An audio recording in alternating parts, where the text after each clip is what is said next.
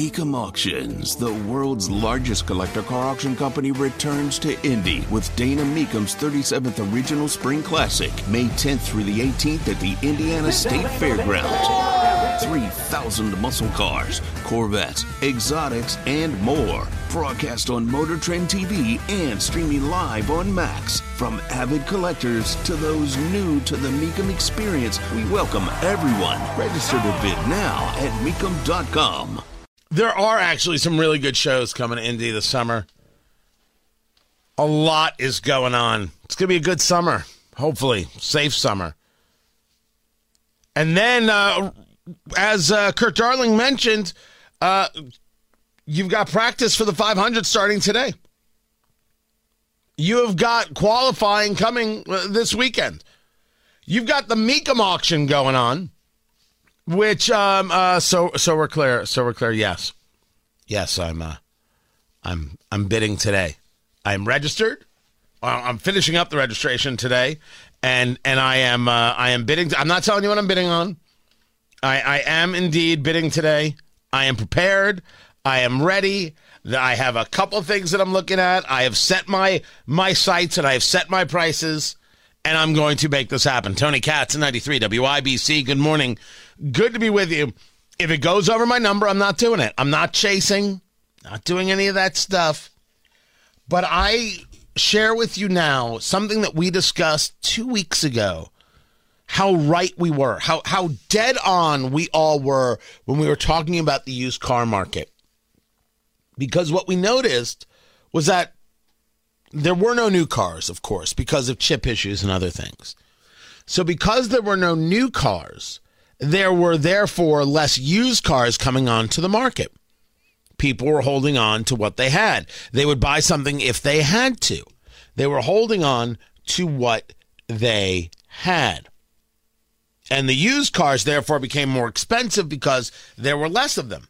Well, all of a sudden, we saw that something was happening with the used car market because those prices were, were kind of stagnating.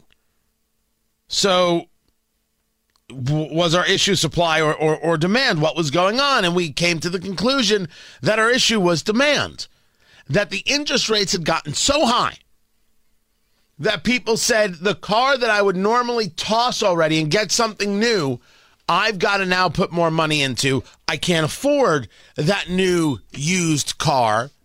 Never mind from the price point, but from the interest rate point. IBJ reporting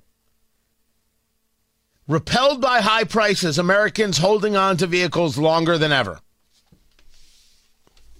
All we did was take a look at the data and say, what does it tell us? And said, yep, that's what's happening. So now, because of the prices, because of the interest rates, this says to me, as it should, that used cars are going to go down. That if you have the cash, you're going to be able to make a deal. And you say to me, whoa, whoa, the high prices are keeping people from buying the car. Absolutely. Thus, you're now going to have people these uh, these these dealers that have these used cars on the lot longer and longer. I'm no expert. But it seems to me if the car is on the lot, the money is not being turned. That's a real problem for that dealership. Therefore, deals have to get made. Now, the deals are not going to be for everybody. The national average monthly auto loan payment is $729. I'm sorry, I don't know how that's possible. I clearly do not understand the levels of debt that people carry. Now, you, you know, I play a, a game. It is it is one of my all time, all time favorite games in the world, and the game is is is very very simple.